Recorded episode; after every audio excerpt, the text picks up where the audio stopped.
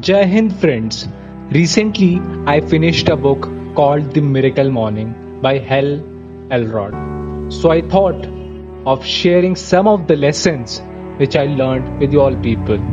Friends, every day you and I wake up, we face the same universal challenge that is to overcome mediocrity and live to our full potential. It is the greatest challenge in human history to rise above our excuses, to come out of our comfort zone. But you will be surprised to know that 95% of our society settles for far less than they want in life. And one of the saddest things in life is to get to the end and look back in regret, knowing that you could have been done and had so much more. And believe me, living life with regret is the saddest pain. So, what we can do so that we don't end up in that 95%? What steps we should take today in order to make our future as we want? The first step is find purpose in your life. Do you have purpose in your life? Why did you wake up this morning? What purpose drives you to get up every morning? It is often said, life without dreams is like a bird without wings. So, my friends, find your purpose in life. The second thing is, do you believe in yourself? Do you believe that what you want, you can get it? First of all, trust yourself. Say to yourself, my past will not decide my future. The third thing is, is there any urgency in you to achieve that dream? To fulfill that purpose? हम लोग अपने आप को यही बोलते हैं किसी और दिन कर लेंगे and that some day never comes if you don't start today, what do you think? How will be tomorrow? How will be next week or year? It will always be the same. The fourth thing is are we investing time in ourselves? Are we investing times in our personal development? The answer is no. So now I will be sharing six practices which will transform your life. It is known as life savers. It is basically a acronym. S is for silence, A is for affirmation, V is for visualization, E is for exercise, R is for reading, and S is for scribbling. Silence. Silence is one of the best ways to immediately reduce stress while increasing your self awareness and gaining more clarity.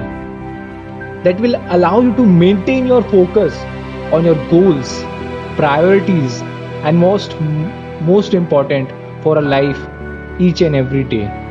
You can do meditation deep breathing prayer. Second thing is affirmations do you talk to yourself what do you tell yourself daily what you tell yourself determines the person you become Affirmations helps you in developing your mindset. It builds your conviction. It helps in programming of your subconscious mind and ultimately changes you. The third thing is visualization. Every day, take out time to visualize what you want to be in your life. Imagine that scene. Feel those emotions and ultimately let the universe work for you. We can achieve whatever we want just we need to align ourselves to that particular thing i will talk about visualization and law of attraction in next recording you will be amazed to know the power of this whole universe the fourth thing is exercise i cannot emphasize much on exercise it is often said if you don't make time for exercise you will probably have to make time for illness Indulge in pumping your heart up and get your blood flowing every day.